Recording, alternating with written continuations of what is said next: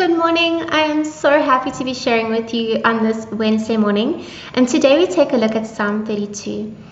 And Psalm 32 is described as a psalm of insight and instruction by King David.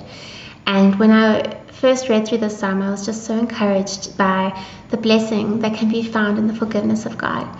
And so this morning I'm going to read and reflect as we work through the psalm together. Psalm 32 The Joy of Forgiveness.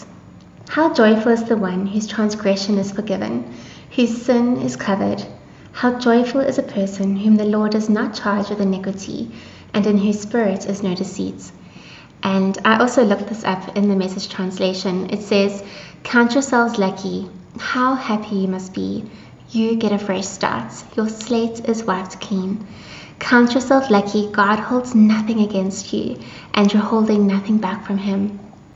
I'm sure we can all relate to needing a fresh start in life or a clean slate.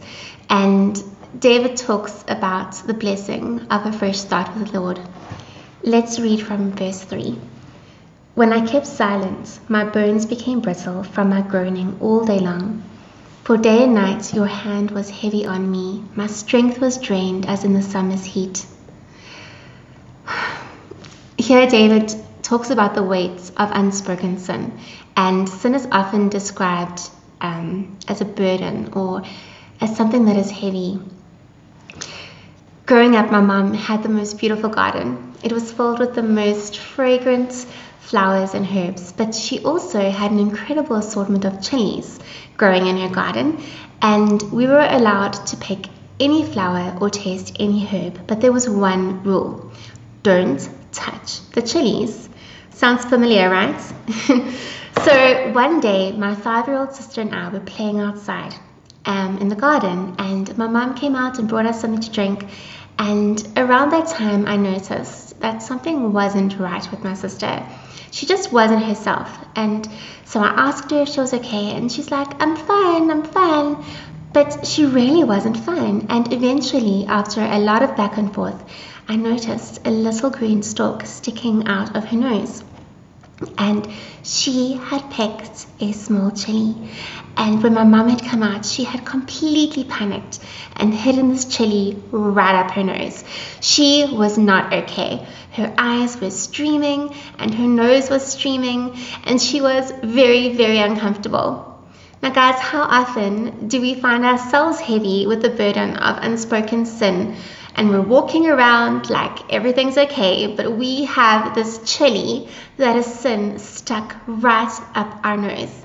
And we're feeling like David did, like our bones are brittle and our strength is drained from the heat of our sin.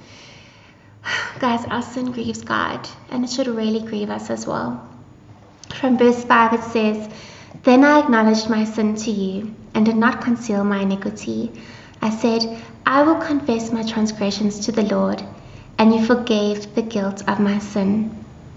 Now, in the Old Testament, sin demanded a sacrifice, but here in verse 5, David talks about confessing his sins to the Lord and how the Lord forgave him. The aim of all forgiveness is to restore a damaged relationship, and God's aim is always to bring his people back into perfect relationship with him for his glory and for their um, well being. And what we see here from David is that there needs to be a personal confession, not just a sacrifice to cover everything up. And guys, we've all sinned and fall short of God's glory and perfection. But here is the good news we are not called to live perfect lives. Jesus already did that for us. Romans 5 says, But God proves his own love for us that while we were still sinners, Christ died for us. And Romans 3:24 says that his righteousness is ours if we believe and trust in him. For those who trust in Jesus, our salvation is secure, but our sin can still prevent us from experiencing an abundant full relationship with God this side of heaven. We're called to keep turning away from sin and the false promises that the world offers us and turn back to God with all our hearts. Um, repentance is always about God's grace.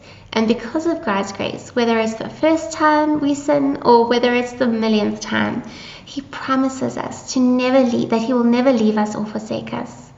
So, how do we get back into a place of not just asking God to forgive us, um, but actively seeking God's protection from sin? And it says in verse 6 Therefore, let everyone who is faithful pray to you immediately. When great floodwaters come, they will not reach him. You are my hiding place. You protect me from trouble. You surround me with joyful shouts of deliverance. Guys, it says, Let everyone who is faithful pray to you immediately. And there is such protection for those who turn away from their sin and turn immediately towards the Lord. And for those who turn to God, He promises us three things. In verse 8, He says, I will instruct you and show you the way to go. With my eye on you, I will give counsel. First, He says that He will instruct us. He's going to help us understand the consequences of our sin, but He's also going to help us understand the benefits of righteousness. Secondly, he says he will teach us the way we should go. He promises that he will provide a path that leads us back to him. And thirdly, he says, I will counsel you with my eye upon you. He will not just guide us by his word, but he promises us that we will have his presence, the Holy Spirit, with us all the time. These three promises describe the sanctifying work of the Lord in our lives as we work towards becoming more and more like Jesus. And that's the whole point, right? Um, from verse 9 it says, Do not be like a horse or mule without understanding that must be controlled with the bit and bridle, or else it will not come near you.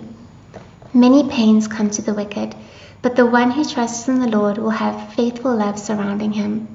Be glad in the Lord and rejoice, you righteous ones. Shout for joy, all you upright in hearts.